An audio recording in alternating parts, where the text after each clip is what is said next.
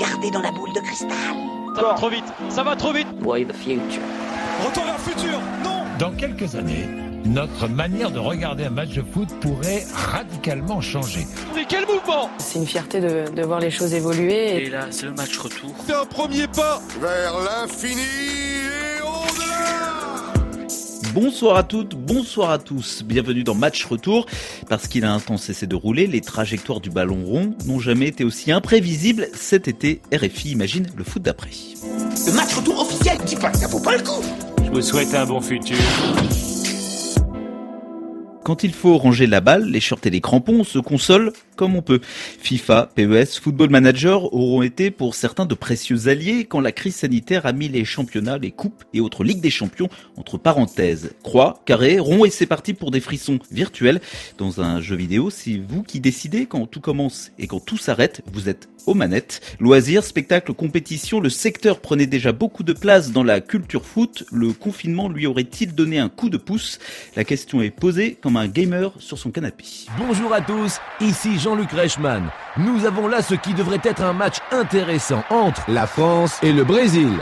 Bon, tout est prêt pour le coup d'envoi et vos commentateurs pour ce match seront David Ginola et Thierry Gilardi. Dans un jeu vidéo de football comme dans la vie, il y a des passages obligés, les commentaires euh, un peu artificiels et la composition des équipes. Moi, c'est Hugo Moissonnier.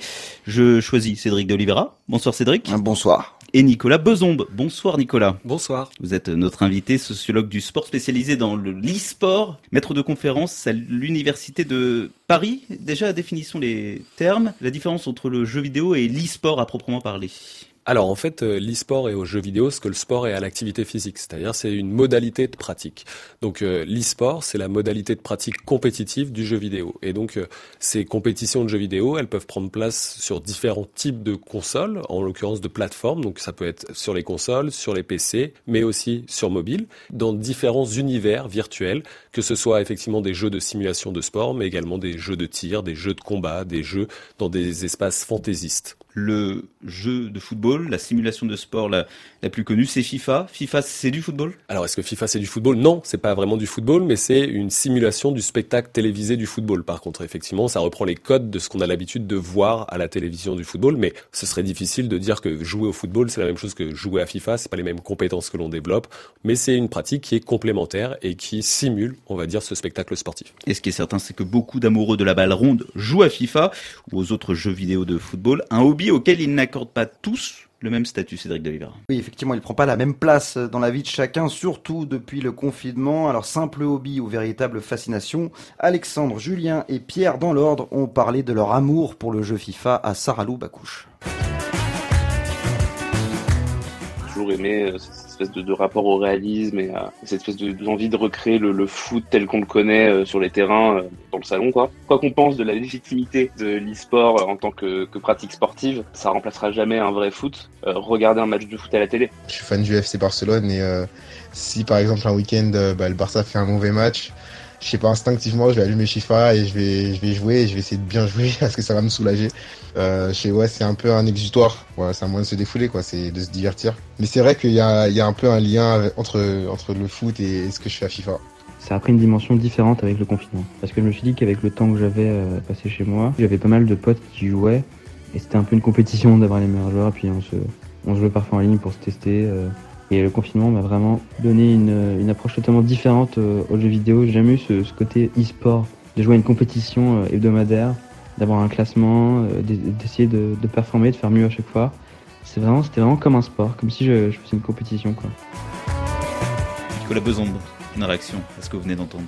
Bah, je trouve ça hyper intéressant parce que les, les, les, témoignages sont multiples. Ça soulève à la fois des émotions, il y a des choses qui se rapprochent du milieu du sport, ce côté exutoire, cette catharsis que l'on retrouve aussi dans le sport, euh, ces similitudes, la, la, question du photoréalisme qui est souvent mise en avant dans le jeu vidéo et donc cette simulation du sport que l'on apprécie tant. Donc c'est une façon de, de, reproduire sa passion, de la continuer aussi en jouant. Puis euh, FIFA c'est le bien culturel le plus vendu en France. Donc tout le monde, que ce soit les plus jeunes et les moins jeunes, a déjà fait une partie de FIFA contre un un compagnon, quoi. Le réalisme, c'est quelque chose qui va continuer à évoluer avec la technologie. C'est la grande force euh, des jeux vidéo, c'est qu'ils continuent de, de s'améliorer année après année. C'est en tout cas euh, l'un des, des, on va dire des critères qui est, sur lesquels la communication des, des, éditeurs de jeux se fait beaucoup et les joueurs apprécient ça forcément. Mais quand on s'intéresse vraiment à la pratique compétitive du jeu vidéo, euh, on, on, a mené des études et on sait que la question du photoréalisme est en fait très peu prépondérante dans le, la, la, motivation à s'impliquer dans une compétition de jeu vidéo. C'est bien plus ce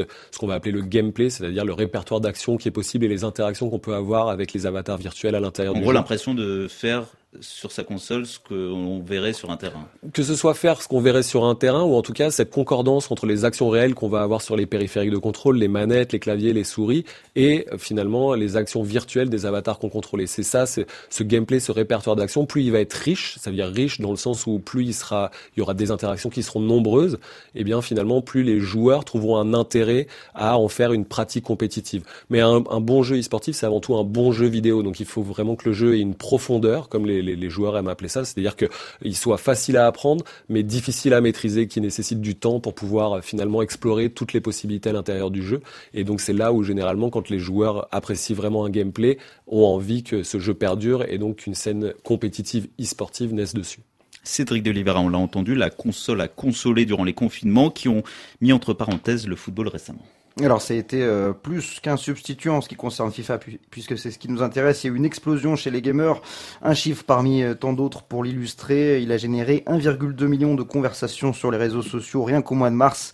C'est 20% de plus que d'habitude. Et puis par ailleurs, on a vu euh, plusieurs initiatives lancées notamment à but caritatif. L'Ultimate 40 Team, un tournoi lancé par le club britannique de Leyton Orient, a réuni 128 équipes du monde entier. Voilà, c'était un, tournoi qui réunissait les gamers, enfin les footballeurs en tout qui jouaient, qui représentaient leurs équipes. Nicolas Bezombe, le confinement a-t-il marqué un point de bascule? Est-ce qu'il y aura un avant et un après? En ce qui concerne la, la place de l'e-sport dans la culture sport, de l'e-foot dans la culture foot en général? Difficile de le dire aujourd'hui, ce serait être devin de savoir exactement ce qu'il en sera dans Votre le futur. intuition, au moins. Mais alors, ce qu'on peut dire, c'est que de manière générale, la, le confinement a touché tous les pans de la société et tous les secteurs, et a aussi touché celui du jeu vidéo, parce que il est le fruit de la révolution numérique, contrairement au sport qui est le fruit de la révolution industrielle, a certainement eu plus de résilience, s'est adapté plus facilement en tout cas, et a été plus flexible dans cette période de confinement, puisque tout se passe sur des outils numériques. Donc effectivement, ce qu'on a observé, c'est que pendant la période de confinement, il y avait, en tout cas, le, le temps de pratique a augmenté de la part des joueurs et des gens qui ne jouaient pas spécialement aux jeux vidéo se sont mis à jouer aux jeux vidéo.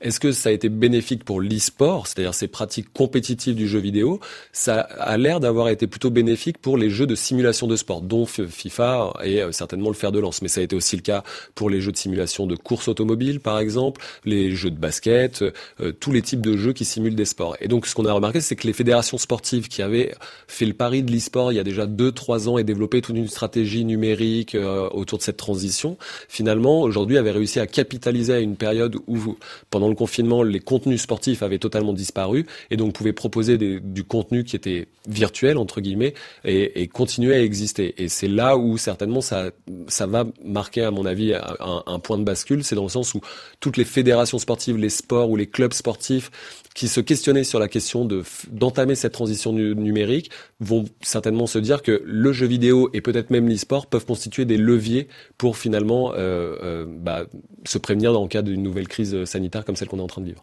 Eh bien, voyons ce qui va résulter de ce coup de pied arrêté. C'était chaud, chaud, chaud. Et il franchit la ligne et va au fond des filets. Quoi?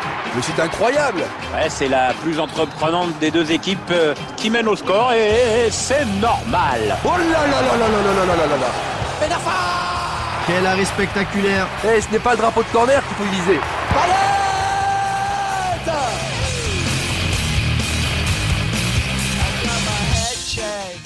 Alors ce qu'il faut remarquer, Nicolas Bezombe, quand on parle de jeux vidéo et d'e-sport, c'est que ce sont des pratiques, ce sont aussi des spectacles. On regarde les autres jouer via des plateformes, Twitch notamment, la plus célèbre propriété d'Amazon. C'est ça, Twitch la plus célèbre en Occident. C'est euh, pas le cas en, Asie, euh, c'est d'autres d'autres acteurs. Euh, effectivement, l'e-sport c'est comme le sport. Il y a, on a un sport qui se pratique, il y a un sport qui se regarde. Euh, entre le football que je fais euh, au, pied de, mon immeuble ou que je fais dans, dans, ma petite association sportive ne ressemble pas du tout au football que je vois en Ligue des Champions. Avec l'e-sport c'est la même chose. Il y a des pratiquants amateurs, des pratiquants de loisirs qui se réunissent pour faire des compétitions. Et puis il y a les images que les grands médias aujourd'hui commencent à, à voir parce que c'est assez impressionnant. C'est ces stades remplis de euh, spectateurs qui viennent regarder des finales internationales sur des jeux vidéo, des compétitions de jeux vidéo, et où là on a des audiences qui euh, sont encore très éloignées de celles du monde sportif, en tout cas du football. Hein, c'est incomparable euh, clairement.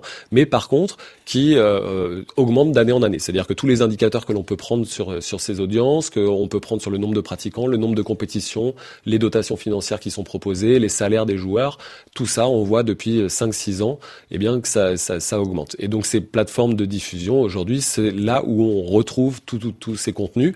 Et euh, la grande différence des, des, des médias euh, qu'utilisaient nos, nos, nos les, les, générations précédentes, en tout cas, c'est que c'est des médias qui sont très accessibles, gratuits et en plus de, qui sont interactifs, c'est-à-dire sur lesquels les euh, spectateurs on peut réagir, on peut commenter. Euh, et, et, là encore, une, bascule avec les, les récents confinements. C'est l'Olympique de Marseille qui a annoncé que les deux prochains matchs seraient euh, diffusés sur Twitch. Donc c'est le monde du sport qui investit cette plateforme-là, qui essaie de toucher ces nouvelles générations qui sont finalement très sensibles et utilisent déjà ces nouveaux outils numériques et ces nouvelles plateformes de diffusion.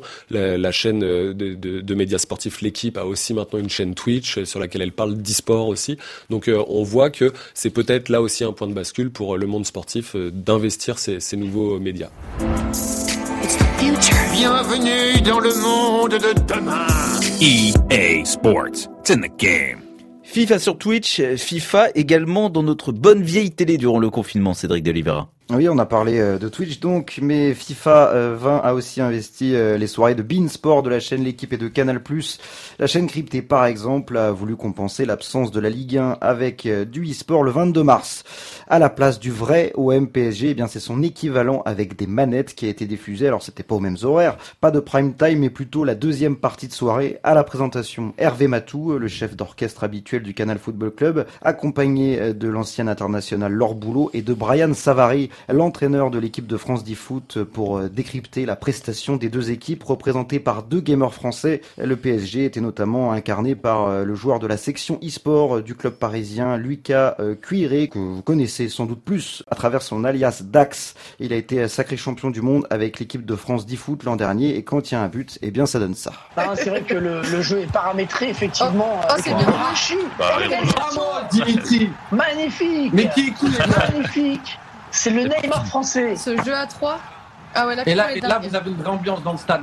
Bien joué Dimitri. Un partout. Voilà, la retransmission est pas encore totalement au point. À quelques soucis de connexion donc pendant le confinement. C'était un but de l'Olympique de Marseille et pour l'anecdote, eh bien il y a eu un partout dans ce classico virtuel. Canal+ a réitéré l'expérience à plusieurs reprises pendant le confinement. La chaîne a retransmis et a fait commenter un tournoi auquel ont participé les 20 clubs de Première Ligue qui étaient chacun représentés par un joueur de leur équipe de football.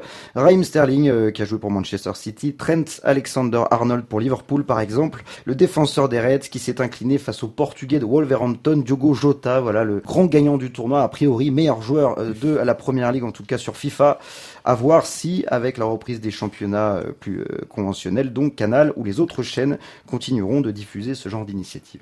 Nicolas Bezombe, vous en pensez quoi? Vous pensez que les médias traditionnels vont davantage miser sur le sur le e-sport à l'avenir? On commence à le voir, que ce soit par l'intermédiaire d'émissions thématiques dédiées à l'e-sport, euh, Bein, Canal+, l'équipe euh, l'ont déjà fait ou le font encore. Euh, sur la diffusion euh, de, de, de compétitions, c'est plus délicat. Alors effectivement, les jeux de simulation de sport rentrent bien dans les grilles finalement de programmes et puis c'est des jeux qui sont pour tout, tout public on va dire donc euh, à ce titre-là ça peut être intéressant mais quelle plus-value peut apporter la télévision là où l'audience habituelle a l'habitude de consommer gratuitement sur Twitch là où il faut peut-être payer un abonnement pour avoir accès au même contenu sur une chaîne privée là où c'est interactif sur Twitch ça l'est pas forcément à la télévision là où on a des spécialistes du jeu vidéo et de l'e-sport finalement euh, sur Twitch on les a pas forcément euh, à la télévision donc euh, peut-être pour toucher un public plus large pour faire on va dire familiariser les, les plus béotiens à, à, à, finalement à l'e-sport et aux jeux vidéo, ça peut être intéressant, mais il faut vraiment réfléchir en, en termes de plus-value. Et puis après, encore une fois, les jeux de simulation de sport, c'est une toute petite frange de l'e-sport. Les plus grands jeux, ceux qui font les plus grosses audiences, sont pas du tout des, des jeux qui sont à, à temps limite, mais c'est des jeux à point limite. Donc c'est-à-dire comme le tennis, on sait jamais quand est-ce que ça va finir. Donc pour rentrer dans une grille de programme, c'est pas forcément forcément évident. C'est des jeux qui sont pas forcément tout public, donc ça rentre pas aux horaires qu'on apprécierait forcément. Là où moi je vois une de grandes compétences dans la télévision, c'est pour tout ce qui est à côté finalement du spectacle, c'est-à-dire euh, les insights, euh, les, les coulisses, Raconter les, les coulisses des Exactement. compétitions. tout le euh, storytelling autour, là où la, la télévision sait très bien le faire. Les clubs sportifs vont-ils miser sur leur section e-sport encore davantage à l'avenir? On a entendu que Dax pouvait être l'équivalent de Neymar au PSG. Est-ce qu'un jour la star du PSG sera un gamer? Est-ce qu'il aura une manette dans les mains plutôt que des crampons aux pieds Alors aujourd'hui, il y a déjà des stars, bien évidemment, pas sur tous les jeux, ça, ça va vraiment dépendre. Et puis c'est très culturel. En Asie du Sud-Est, en Corée du Sud notamment, euh, certains joueurs sur certains jeux sont euh, qualifiés de bonwa, qui sont c'est l'équivalent d'un demi-dieu, comme on, on a des, des- des grands joueurs d'échecs, des grands maîtres ou des grands joueurs de Go. Euh, aujourd'hui, c'est intéressant, c'est que tout le monde connaît Neymar, même en dehors du football, mais personne n'est capable de citer un, un- un joueur de, de FIFA, même alors qu'en France, on a des- des grands champions de FIFA. Donc on en est encore très loin en termes de starification. Les, les, les, les, followers de Neymar sont euh, peut-être 10 ou 15 fois plus importants que le, le meilleur joueur de FIFA à travers le monde. Mais euh, en tout cas, clairement, ces, ces, ces nouvelles générations de joueurs, ces cyberathlètes aujourd'hui, sont, sont euh, adulés, idolâtrés par, par beaucoup de gens qui euh, apprécient les qualités dont ils font preuve à la fois virtuellement, mais aussi en dehors du terrain. Il prend des pas la frappe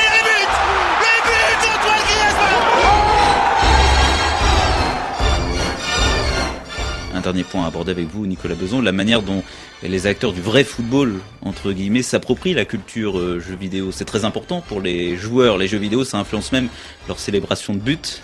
C'est- ces frontières, ces interactions, tout simplement, entre le, le vrai football et le, et le football virtuel. Vous, vous en pensez quoi? Moi, je pense qu'aujourd'hui, en fait, ce serait euh, euh, se mettre des œillères que de pas voir que en fait les nouvelles générations, elles ont grandi à la fois avec du sport et du jeu vidéo. Euh, je veux dire, Antoine. Les nouvelles et pas si nouvelles que ça, d'ailleurs. En plus, d'ailleurs. Euh, mais voilà, quand euh, Antoine Griezmann fait du football, il fait, il a aussi grandi en jouant aux jeux vidéo et, et comme beaucoup de sportifs. Et donc, euh, pour moi, il y a une vraie porosité entre les entre les deux mondes, quoi. C'est-à-dire que cette caricature d'un joueur de jeux vidéo qui serait isolé dans sa chambre et qui euh, euh, s'entraînerait qu'à euh, éliminer des adversaires virtuels, elle est en fait assez erronée, assez caricaturale. Aujourd'hui, on a pas mal d'études qui montrent que les joueurs de jeux vidéo, notamment au plus haut niveau, eh bien, font plus d'activité physique que la moyenne des Français, que les, les, ceux qui font des compétitions de jeux vidéo font aussi plus d'activité physique et sont plus licenciés en club sportif que la moyenne des, des Français. Donc, c'est finalement des êtres plus pluriels que ce qu'on pourrait croire. Le jeu vidéo est aux confins de plusieurs arts,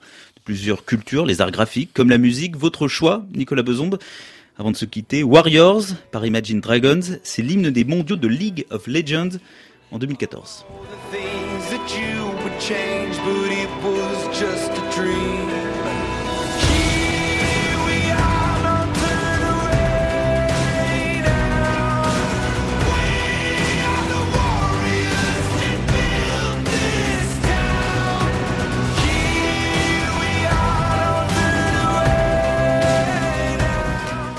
Dirais pas que c'est un choix contraint et forcé. C'est pas forcément ce que vous écoutez par Non. plaisir, mais ça nous permet de parler euh, de ce qui domine en fait euh, la chaîne alimentaire du e-sport, si je puis dire. C'est pas le football, tout simplement. Le foot domine le sport traditionnel, mais il domine pas le Non, clairement, comme je disais, les, les simulations euh, sportives aujourd'hui sont euh, finalement presque une niche dans les jeux qui sont pratiqués dans l'e-sport. C'est plutôt des jeux dans des univers qui sont fantasmés, euh, qui n'existeraient pas dans la réalité, qui Donc, ne simulent pas la réalité. dont Li- League of dont League of Legends, qui est donc ce qu'on appelle un MOBA, qui est un jeu en arène euh, multiplayer. Donc euh, c'est c'est un jeu de stratégie en temps réel collectif, et c'est l'équivalent du football dans le sport, c'est-à-dire c'est le jeu sur lequel il y a le plus de pratiquants, le plus de joueurs mensuels, et c'est le jeu qui fait les plus grosses audiences dans l'e-sport.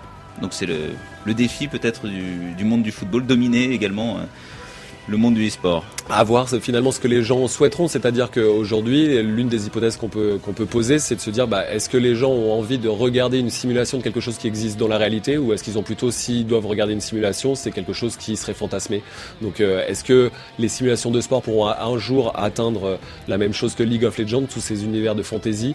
C'est pas évident, mais en tout cas, il y a une vraie place pour les jeux de simulation de sport, ça c'est sûr. Merci Nicolas Bezombe, merci à Olivier Roux à la réalisation, merci à toute l'équipe de Match Retour. RFI se projette vers l'avant, imagine le foot d'après, série d'été sur les ondes, à retrouver aussi en ligne. Et si vous avez aimé l'épisode, vous n'hésitez pas à le noter sur Apple Podcast, abonnez-vous sur les plateformes, rendez-vous également sur nos réseaux sociaux. Prochain rendez-vous, prochain épisode consacré aux footballeurs de demain.